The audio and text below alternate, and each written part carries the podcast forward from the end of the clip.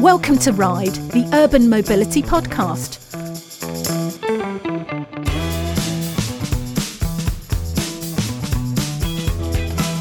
Welcome to Ride, the Urban Mobility Podcast, hosted by me, Martin Carl of Cavetic, and me, Johnny Combe of Payback Phone. Ride, the Urban Mobility Podcast, takes a look at the impact of new business models and new technologies on urban mobility from a global business perspective and explores how each new solution fits into the wider mobility ecosystem. The format of Ride is simple. We invite top industry experts to join us for an open and candid conversation. Ride is about the guests, what they have to say, and what they bring to the discussion. You can find more details about shows and guests on our website, www.ridemobilitypodcast.com. As regular listeners to this podcast know, it's not an automotive podcast. However, this episode of Ride is all about cars. We all know the story. Despite growing congestion on our roads, cars spend something like 95% of the day parked. They're also expensive to own and run. For many people, a car is famously the second largest financial commitment after your house or home. So, what if we could use cars when we need them, leaving the ownership to someone else? That someone else being a car club or a car sharing operator happy to assume the responsibility for the total cost of ownership of these high value assets. And we're not just talking about private users. This may be an attractive option for businesses, not only taking away the burden of fleet management, but also helping with metrics such as CSR, corporate social responsibility, and ESG, environment, social, and governance. So, in this episode of Ride, we take a look at a clear example of usership rather than ownership with two experts in car sharing. From Enterprise Mobility, we have Oz Choudhri, Head of Mobility Solutions for the UK and Ireland. And from Berlin based Miles Mobility, we have company CEO Oliver Mackprang. In this episode, we talk about the differences between car club, car sharing, leasing, and rental. We also discuss the challenges and opportunities of free floating and station based or back to base models. And we look at how car sharing fits into the wider mobility ecosystem. Oz Choudhri, Oliver Mackprang, welcome to Ride the Urban Mobility podcast. Oz, let's start with you. You've been with Enterprise Mobility for a long time, and in that time, you've seen it change from a car rental company to one that talks about mobility. And you've had a major role in the creation of the Enterprise Car Club. So give us the elevator pitch of what Enterprise Mobility is and a word or two on Car Club, but bearing in mind, we'll come back to that later. So, Enterprise uh, Mobility is a leading provider in mobility solutions, and that includes car hire, fleet management, van rental, car sharing, car sales, van pooling, luxury rental, transportation, and technology services and solutions. It's all designed on making our services much more convenient and easier for the customer to access. Uh, we've just rebranded, um, so this marks the next chapter uh, in our story. And it's really about reinforcing a very strong commitment to delivering exceptional service to our customers and I believe innovating with intention as we meet their ever changing needs. Uh, and I think we've always been a sort of people first, purpose led organization. And our vision is very clear. We want to be the world's best and most trusted uh, mobility company. Um, I've been with Enterprise now for over 24 years. Um, my role as head of mobility solutions is to work with the public sector and private organizations on helping them being much more efficient in the way that they access our services and ultimately the way that they manage travel, journey planning, with a view to really looking on reducing emissions, delivering savings, uh, and, and developing new technologies and innovation that will help them be better as an organization. Um, we've had a lot of success in introducing our car sharing program in the UK. It's called Enterprise Car Club. Uh, it's the largest car sharing operations in the UK and in Ireland, over 2,000 vehicles that our customers can access. And particularly, we have a lot of success offering that to our customers, our B2B sector, in terms of the private sector and the public sector. So, very excited to be on today's podcast and to discuss more of those concepts.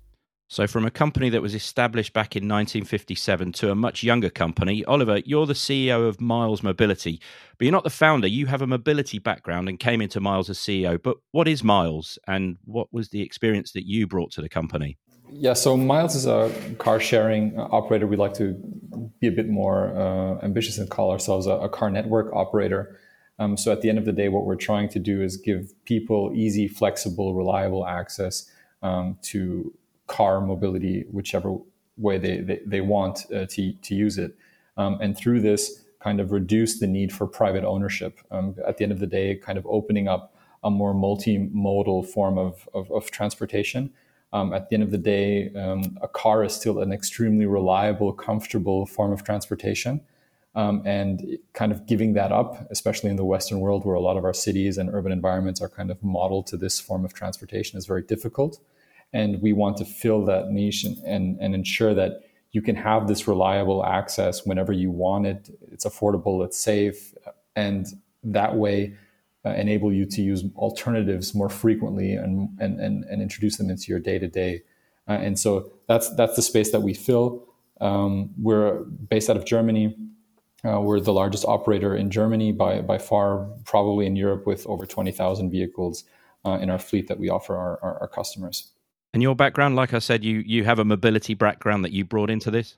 So I, um, uh, I'm a consultant by trade um, and, and have been in the mobility space either as a founder uh, previously or, or, as a consultant um, for, for the past uh, 15 years, I would say. Great, thank you. Well, we're going to talk primarily about car sharing today, but although your companies operate in this space, it's not your exclusive business. We know the history of Enterprise Rent a Car. And Miles Mobility, as you just said, is not only a car sharing provider, but also a car network and mobility provider. But I'd love to talk about some definitions because I think definitions are critical to shaping a business model, particularly here. Car Club suggests long term membership, car subscription suggests commitment but also versatility. Lease suggests to me paperwork and a major commitment. Rental suggests one off use. So, how do we differentiate between car rental, car leasing, car sharing, car club? Oz, how do you see the difference maybe between long term rental and short term lease? So, when we've looked at our car club operations, um, what we've actually done is just integrated it into our overall offering. So, um, really, when our consumer wants to access um, our services, whether it's for 30 minutes or whether it's for 24 hours or for a week or a month. Um, what we've tried to do is really integrate the way that we make it accessible to them. And that really involves us looking at the way we provide it to the end user in terms of whether they're accessing it through apps or digital platforms, uh, the way we price these access to these vehicles. Um, so we've spent a lot of time really taking the concept of maybe say car sharing, uh, which was quite niche in the UK, and actually just making it part of our overall offering. And we've seen that allow us to really diversify our consumer base. So whereas maybe car sharing could have been seen as a very retail led operation historically in the UK because we've integrated it into our overall operation. So, really, whether you come to us because you want car hire, but actually car club would be more relevant to the profile of your journey what we've seen that is that that has absolutely helped break down those barriers made it much more accessible made it more commercially viable and actually generated significant usership and adoption which is really important right that's what you need to do to get this into the day-to-day journey decision making of the consumer so they see it not as a niche product, but something that is very credible, very reliable. Now, underpinning all of that has to be that they have a very high expectation when it comes to the, the service they receive. So for us, we've probably, rather than it being seen as separate silos in terms of modes of transport, we've actually done a lot of work to integrate our own services internally in the way that we then offer that to our consumer. And then that allows us then to then deliver it into the communities where we operate, where we're working with other operators as well. So I think we're feel we're feeling right now that um, car sharing, our car club operations in the UK and Ireland, is really really important in the way that it integrates with say our vehicle hire, car hire services. Uh, and then we reward as well accordingly. So if you join Enterprise Car Club, you'll get discounts of vehicle hire services as well, and vice versa. So, yeah, for us, it's definitely about integrating it. Miles charges per kilometre, not per minute. Oliver, tell us how does that work and how does that differ from other businesses? It's not really as much as a differentiator as you would assume in terms of uh, revenue. Um, it's it's much more. Uh, I think it's a claim towards the customer that we emphasize, which is a reliable price. At the end of the day, if you go from home to the office, um, be it you know during rain, during peak rush hour, um, a, a, miles ride will always cost you the same because the distance will always be the same. Um, this whole aspect of, of yield pricing, uh, increasing, you know, during high demand hours or, or, or charging differently. I think that that's something that can definitely give you short-term gain, but I think the customer will penalize you in, in the long run, especially if um, if you're looking to become an everyday mode of use or a reliable form of transportation. So with us, we just always figure that it's fair to kind of price the distance, and that way the customer always knows um, how much. Especially as people are you know uh, creatures of habit, you're always going to the same locations mostly. That means you have like kind of a locked-in price point in your head, knowing like, okay, going from A to B is going to cost me this much, going from B to C is going to cost me this much, and it doesn't really matter if it's a Friday, a Saturday, if it's late or, or early.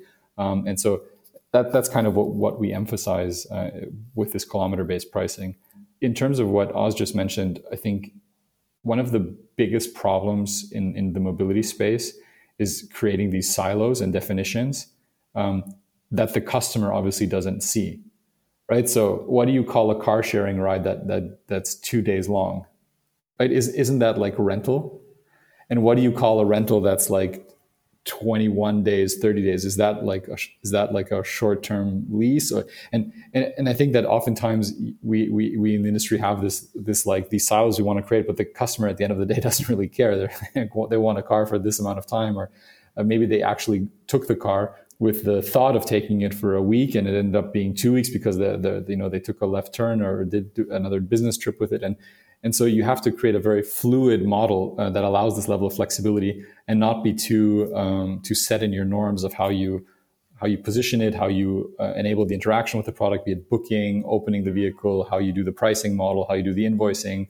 Um, it's I, I, agree with Oz. It's it's you know this fully integrated um, aspect is extremely crucial in order to really um, gain customer trust and at the end of the day habit.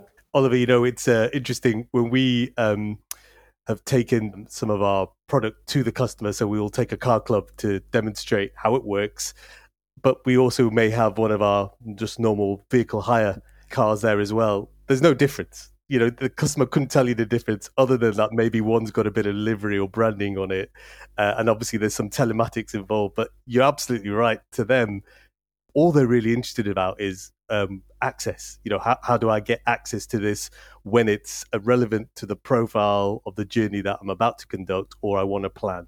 So yeah i, I totally agree. We, we've really seen a lot of success in breaking down the the silos. But we I also take Martin's point. There is still um, the need for definitions because you're you're also trying to um, create that sort of collaborative environment, particularly in the UK, where you're getting transport operators to work with each other. So um, it's about understanding the role that you play in support of others as well. So maybe that's where some of those definitions are playing their role. So, you know, as a car club operator, we understand how we can work with public transport, with active travel. Uh, and so there's maybe a need for definition in that sense. But to the actual consumer, the, the message you're trying to get to them is actually you want as much choice as possible. Uh, and whether that's car clubs, vehicle hire, bike hire, bike share, public transport, shared mobility, it's all about giving you as much choice because uh, your journey planning will change day to day, hour to hour. Um, and so you need to have that choice. So I think I absolutely agree with you, Oliver. It's it's great to see that um, we think the same because I think that's what our consumers telling us right now. Actually, um, they don't pick Car Club because of its technology capability or the fact that you can book it through the app. They're booking it because it's convenient. They expect a high level of service, and it's very you know it's relevant to the journey they're about to conduct. So Let's talk about the people who are using the vehicles that uh, we're talking about here. As you mentioned a term that I like particularly for this discussion, which is usership. We're talking about usership versus ownership in uh, in this, and um, you also mentioned B two B. So I'm interested from both of you. Who are the people that are using your services, and how much do you offer B two B services? How much do you offer B two C? Oz, do you want to go first? Yes, thank you. Um, so actually, when we first launched our car sharing operations in the UK, we actually launched it first to our business to business uh, customers, those B2B customers, because what we could see is that um, the concept of um, the car club was um, a very efficient way for them to maybe look at inefficient pool vehicles that they had. And actually, they could use the way that we provided the vehicles with technology, the ability to immediately book them, schedule them, and have high utilization, i.e., adoption, um, was a really good way to introduce them into the B2B customers. So that was actually what I did for the first couple of years when I was uh, selling car clubs gosh, 15 years ago. And we had really good uptake. In fact, today, it's one of our big sectors. Uh, our big consumer is from the business to business community. And also, what we found, and we still have this capability today, is in our Car Club app, we have a toggle where you can um, toggle from being a business user to then a retail consumer. And so what we're seeing is that it's influencing or it's changing behavior because they use it for work and actually they can now consider it because they see that there's an enterprise car club close to where they live. Um, so we have absolutely always um, targeted the business to business community, particularly the public sector. Can I say in the UK have been very progressive in adopting it not only for residents but for their own staff and business travel. But then um, I'm sure I think I've mentioned before in the introduction we have a big presence uh, on street uh, where you know we have car clubs available to residents. Uh, and so we'd see a lot of consumer from that walk of life where it's just on demand 24 7 access as and when they need the access to the vehicles great they would have joined us through a membership program uh, and then they can book these vehicles uh, in very short increments. And actually uh, dare i say it post covid we're seeing our consumer uh, come to us in many profiles, you know, um, as a leisure customer or could be as a business customer uh, or combining both. You know, very much a hybrid working situation that we see. And with a lot of people working from home now, we're seeing that people want access to our services close to not just where they used to work, but now where they live as well. So, yeah, we have always targeted the B2B market. We'll continue to do so. Uh, but uh, doesn't also that also means that we've got a very strong presence in the retail leisure market as well. Oliver, B two B, B two C. So we definitely started out of the B two C area. Um, it's it's still with it's still our strongest uh, revenue uh, area, and we've kind of put more emphasis onto um, growth, expanding the product capabilities uh, over the last years, um, just to get a relevant footprint. Um, and at the beginning of this year, we launched our B2B service, which is growing uh, significantly, but still a very small proportion of our of our business. Basically, at the end of the day, our competitors are somewhere in the rental space, uh, in the car sharing space. And when we started uh, four years or five years ago, we're just too small to really, you know, be able to to present a reliable business solution to to large corporates or, or, or anyone like that. Now, obviously, with our fleet size, it's a totally different proposition. Now, if, if you talk to a customer today, uh, you can fulfill their their needs. You're in you're in you're in a significant amount of cities. You're in a significant amount of airport locations. Um, so now uh, if you're talking to like a consultancy or someone who, who has a lot of business travel, um, you can fill this need that they have. And so we really spent most of our time focusing on the product. Um, there's a bunch of tweaks that, that, that we do differently to, to our competitors to make it as, as reliable as possible and as convenient as possible. And then once we had this product depth, this footprint, that's when we kind of introduced a a B2B solution. Because prior to that, you're just, it's, it's an uphill battle. You know, if you're going to some some client saying I have 100 vehicles, uh, like they're, you know, and they're all in one city, you're not really going to fulfill their their their needs. Um, and so now we're in a different position, and, and, and we've we've put a higher emphasis on on this.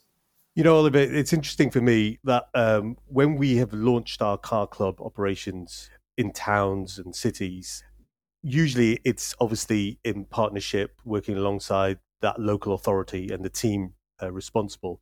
But a lot of the times, the conversation we have is that you know you're putting this in place for the residents it would also be great um, to practice what you preach. And so you know you as a local authority you you also have um, a demand uh, a need to travel.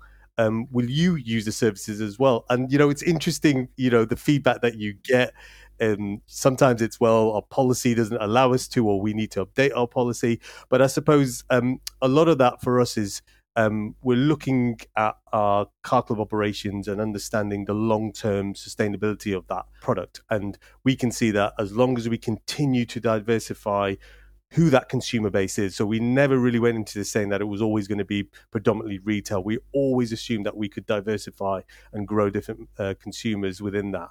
Um, I think that's our responsibility, you know, to break down some of those um, perceptions that car club is really only for residents or it's a retail led scheme or you know businesses wouldn't access it. Quite the opposite. In fact we probably find that um, like i said earlier you know a lot of smes a lot of uh, organizations it become very dependent on the uh, sort of need for car club and then the supporting infrastructure that goes in um, to to help that develop and grow. But adoption you know you've really got to you've got to challenge it haven't you? You've really got to break down um, the idea that only certain type of demographic or age or profile would use car club. That's just not true. It's all about access convenience service and cost.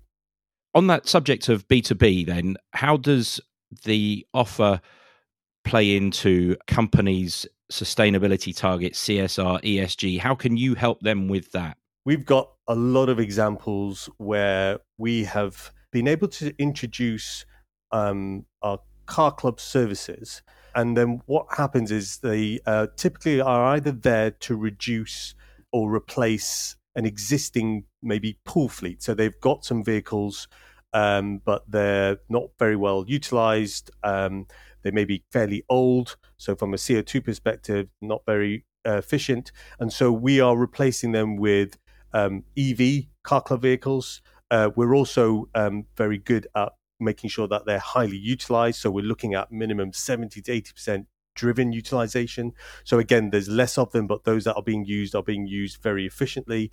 And so straight away, you're able to um, demonstrate savings against not only cost and reduction in business miles traveled. So again, having a massive impact there from a sustainability, but also showing the reduction in CO2 from a tonnage perspective because it's what you're comparing against. And I think um, the third aspect there for me that has been really interesting is that in the UK, particularly, we see a lot of B2B, particularly the public sector, um, reimburse staff to travel. Um, so they call it mileage reimbursement, or it's actually sometimes referred to as grey fleet because it's in a grey area, no one manages it. And that's typically people using their own personal vehicle um, and uh, they're then being reimbursed per mile uh, if they conduct business travel within their own personal vehicles. The problem is, is that I think the average age of these vehicles in the UK is something like 8.5 years. So it's a very old fleet. Typically, from a health and safety perspective, no one's really managing that duty of care. And so it's not only emitting a lot of CO2 emissions, it's not being controlled. And we see that Car Club has been very effective at cannibalizing what I call that grey fleet because the grey fleet typically is quite a short length of um, journey. You know, it's very localized, and actually, Car Club does a very nice job of doing that, particularly if it's an EV car club. So we absolutely um, help organizations deliver on their sort of sustainability um, targets. In fact, um, I think one of our featured uh, case studies is with the Highland Council. Um, and so obviously they uh, have a number of our car club uh, that they use for staff travel, and then outside of those core hours, um, residents and locals can use them. But actually, well, I think when they did their um, analysis, um, they had saved something like eight hundred thousand pounds just in the first twelve months compared to what they were paying to conduct the same travel, and there was um, significant CO two savings, and I think they were successful in awards as a result of that as well. So we absolutely have an impact, without a doubt. Car Club can definitely help you um, achieve your targets, and it needs to. And same for miles. Uh, it's it's interesting what you you're asking because it's a mix of what you can offer, but also the company's customers preaching one aspect and kind of acting in, in this in a, in a different fashion, right? So I think from an ESG angle, you're always kind of trading off sustainability to comfort, right? Because at the end of the day, we could all just walk everywhere. That would be the that would be the simplest thing, and that's green and healthy. But that's obviously not really a practical solution for for businesses or for for cities or for you personally because it, it just doesn't it just doesn't work. So the question is are you trying to get better? Are you trying to reduce your emissions? Are you trying to save cost? Are you trying to um, to trade current emissions for lesser emissions at the same level of comfort? So it really depends, like what is the company really after, and and so one aspect might be that you're talking to a company that has a very a very lax uh, corporate car policy, right? So uh, you know all the all the teams and all the execs have have like you know high end vehicles and they've been accustomed to it. Um, that's a very uphill battle. Um, that doesn't really matter what it is you're offering um, if if there's no personal cost to the people making the decision, they'd much rather just you know keep keep the perk, right? And then it really depends on what's the company really trying to to to do. Are they trying really to to reduce their their own fleet? Um, are they trying to to to to do uh, the the ESG in Germany at the moment, there, there's a lot of re- regulatory requirements around, you know, uh, calculating your footprint. Um, so are, are they really running through the ringer and, and, and honestly um, calculating their, their emissions um, and, and trying to reduce the, the travel emissions? Um, so it, are they trying to reduce costs simply by, you know, reducing their fleet and, and, and bringing it to us? Um, it, it's, you have to kind of tailor it um, to, to, to the customer. But at the end of the day, facts will always speak for themselves. You need to say, you know, what kind of comfort you can deliver, um, and and it has its limits. Um, I I still think it's all of our solutions are extremely competitive, especially when you take it into a mobility mix, right? So you're not really losing time. You're not really spending more money than you're currently spending. It's it's all very competitive, and I, I feel appealing. But at the end of the day, the question is: Are are these companies willing to, to go the step to introduce these models to kind of make them a prerequisite or preferred mode of choice?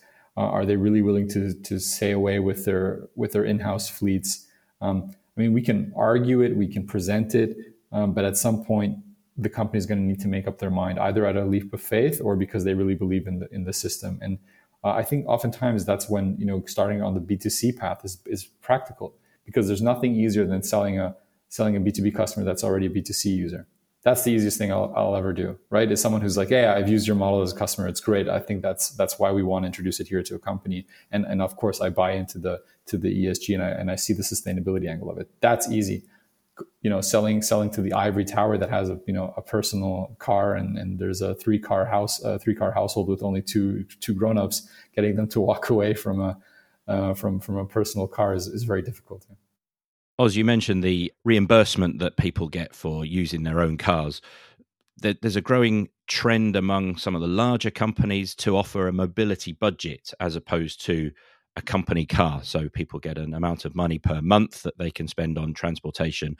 Are you receiving, are you aware that you're receiving payments from people who are using mobility budgets? Is that is that something that you're finding growing? we are definitely seeing a trend towards that concept of mobility budgets. Interestingly enough, I would probably argue that today, for most of the corporates that we engage with, they probably have a version of mobility through the maybe their existing travel management companies. So they already have agreements for, say, rail, hotels, car hire, maybe including car club uh, and public transport. So um, what they're probably doing right now is to Oliver's point, they are looking at maybe their existing travel policy and understanding do they need to expand it to include more services. And then I think they're at a stage right now, a lot of these organizations where they have absolutely made the connection between travel and some of their ESG or sustainability targets. And so they're then trying to understand um, have they got the right solution? So a travel policy can be very effective. I mentioned, you know, the, the public sector reimburses staff, so there's a significant spend on mileage reimbursement, and that's policy driven. So you absolutely can change behavior, but do you have the right policy, and do you have to update your policy? Um, we did do a study, which I think might be worth mentioning um, early this year, across um, about five countries Germany, France, Spain, the UK, Ireland, and we surveyed about a thousand employees within our customer base. Um, and we basically were asking them some very specific questions about what their expectations are when it comes to being able to access mobility um, you know, m- maybe sustainable transport within that and choice. And I just, I was just looking at some of the headline stats there. You know, 53% of the employees that we surveyed want better multimodal travel options for work journeys. which is interesting. So they want it, but maybe their perception is that they don't have access to it. Um, more than a third said that they were already making multimodal journeys for leisure. So Oliver, to your point, your your mindset is is that it's quite normal from a personal standpoint uh, to access some of these services, but when I come to work, they're not available to me. And and why is that the case? Um, nearly half of the companies that um, that were surveyed from the employee bases that we spoke to, they probably said that they weren't necessarily seeing multimodal travel being encouraged. So maybe they weren't being engaged with to say, what else do you need? And and actually, uh, the final stat here is that on average, workers um, sort of 26% of their business journeys couldn't be conducted by the idea of public transport alone. So there's still a huge dependency on the car. I absolutely believe that companies right now are looking to understand what is um, a fit for purpose travel policy. We're definitely seeing concepts like mobility credits come in. Um, if I've been involved with them right now, I've actually been involved in them more from a local authorities where they've instigated it uh, for the residents. So I was involved in the mobility credit scheme in Coventry, and that was uh, offering residents to scrap their old di- diesel vehicle if it was uh, eight years plus, you were given two and a half thousand pounds, and then that two and a half thousand pounds could be spent on a n- number of forms of uh, transport, multimodal transport, uh, active travel, shared mobility, you name it. Um, but that was very much a retail-led scheme and was there to really have an immediate impact on reducing the car ownership and the congestion and, and CO2 associated with that. But we're definitely seeing that version of mobility credits now come into the B2B world because they're looking at the travel policy and actually thinking, um, it may not always be that you're given a car, a company car, or um, that's the path that we take you as part of your career progression. It actually might be that you now, because you're hybrid working, you want better access to public transport or an alternative to the car. And actually, most of us probably realized during COVID when we sat there that um, a car is pretty idle most of the time anyway. Um, so w- why not give people more choice? It may even be more cost efficient. So I'm definitely seeing, but I think we're just at the start of that um, change within the mindset with the, the, the B2B customers.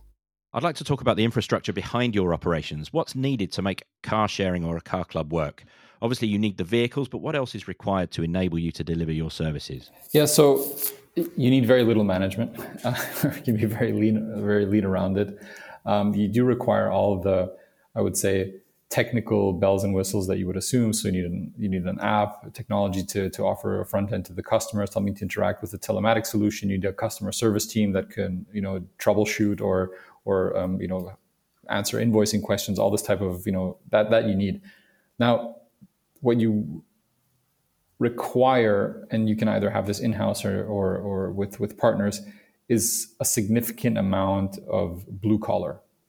Um, and I would say you require this simply because of the trip volume that you have. I'm talking about someone who's our size, right? So when you have 20,000 vehicles on the road, it's all about utilization. It's all about vehicle uptime. It's all about how efficiently can you deliver this. And when you have millions of, of, of trips, um, you're going to have vehicle issues. You're going to have accidents. You're going to have, you know, um, uh, I think in the UK it's called uh, MOT or, or TÜV in, in, Germany. So you have these type of aspects. You have you know the, the, flat tires. You have a bunch a bunch of stuff that can can occur. You have vehicles misplaced. You have towings, like all these type of things. And so what we've really put a lot of emphasis on at Miles is being really good at operations, is being really good at at kind of delivering vehicle uptime, ensuring that the vehicles is at at par with our quality standards uh, and, and made available to, to the users. And so you can do this in-house or you can partner with, with relevant service providers, but there is no mom and pop um, garage or, or uh, that can kind of service the, the needs that we have. So you really have to ensure that you streamline with your vehicle partners, with your spare parts partners, with your uh, suppliers, um, with with logistic teams. I mean, we service uh, over a dozen cities yeah, need to ensure that the vehicles are at the right place at the right time in the right condition. Um, so you have to kind of handle all of this, these elements. And so um, I would say that something that's significantly underestimated, although we are a technology company, um, are how how reliant we are on actual physical interactions with an with a with a vehicle. It's a it's a two tons of steel, um, and and there's no line of code um, that that'll kind of teleport it from from A to B. It's you you need to still do this.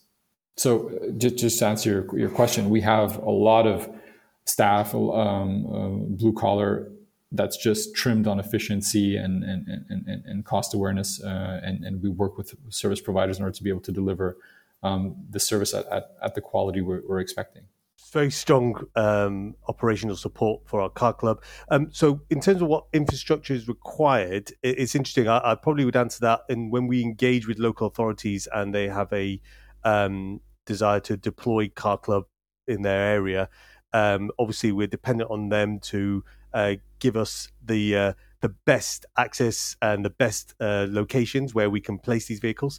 And actually, with the, the, the, infrastructure requirement there is, you know, you want to position them where they will um, make sense in terms of the consumer.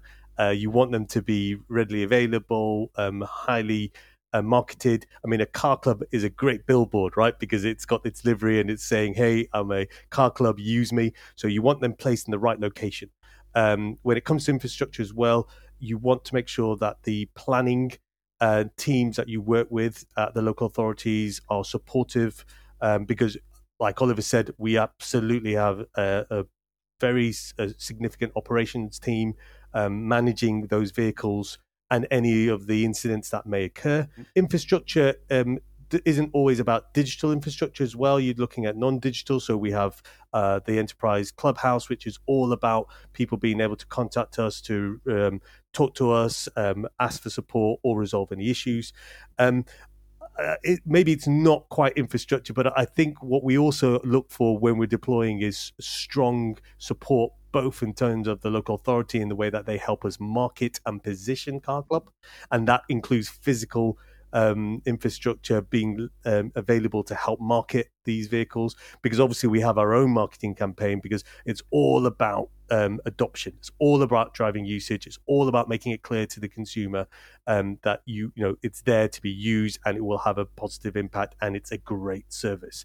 Um, we then really like to wrap this up with maybe some of the other infrastructure that we see uh, local authorities can help with. So, particularly positioning some of these car clubs near train stations or depots, like bus depots. You may call them a mobility hub, but area infrastructure where you know that you're going to meet a consumer who's predisposed to kind of using multimodal journey. And that's what we want, right? We want adoption because everyone who becomes a champion of Car Club then goes on and tells someone else that it really works. You can absolutely access these vehicles. They're there, they're on demand, they're very reliable, it's great service, it's very cost efficient that's what you need. So infrastructure absolutely comes with the operational support, but I think you also, as an operator, need to sort of make clear to local authorities who or your B2B customers what is the requirement there from actual wayfinding to marketing to support, etc. Yeah, so a lot of effort goes into um, operating a car club,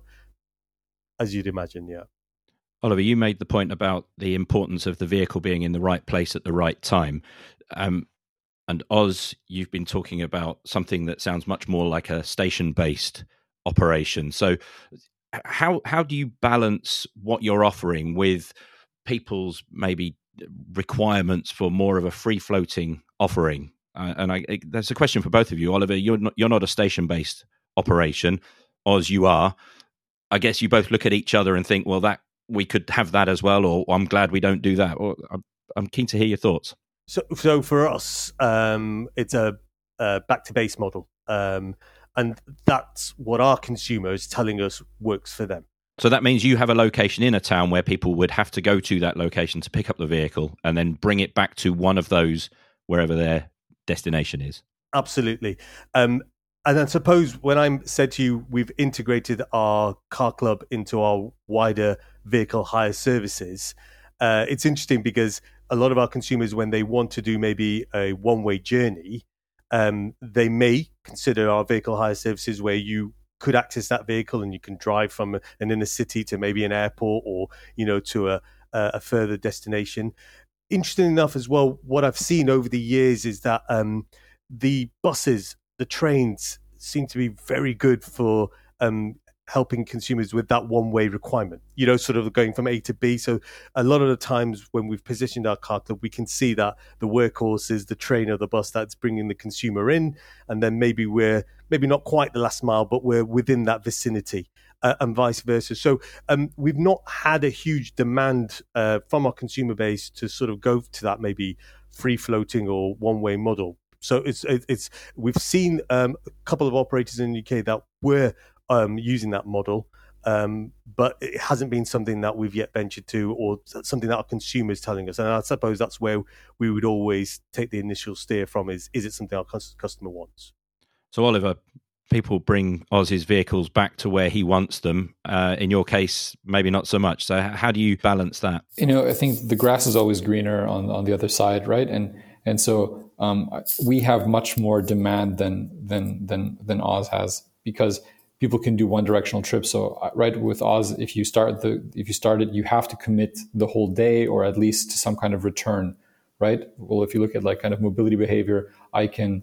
Um, so it, today's the, the, the Christmas party here in the office. So um, I'm not planning on taking a car uh, back home with me um, afterwards. So I, I did a one directional trip, and now I can kind of leave it here and and and, and kind of forget about what, what's happening with it uh, Oz's Oz's model would not have um, allowed that, um, right? So.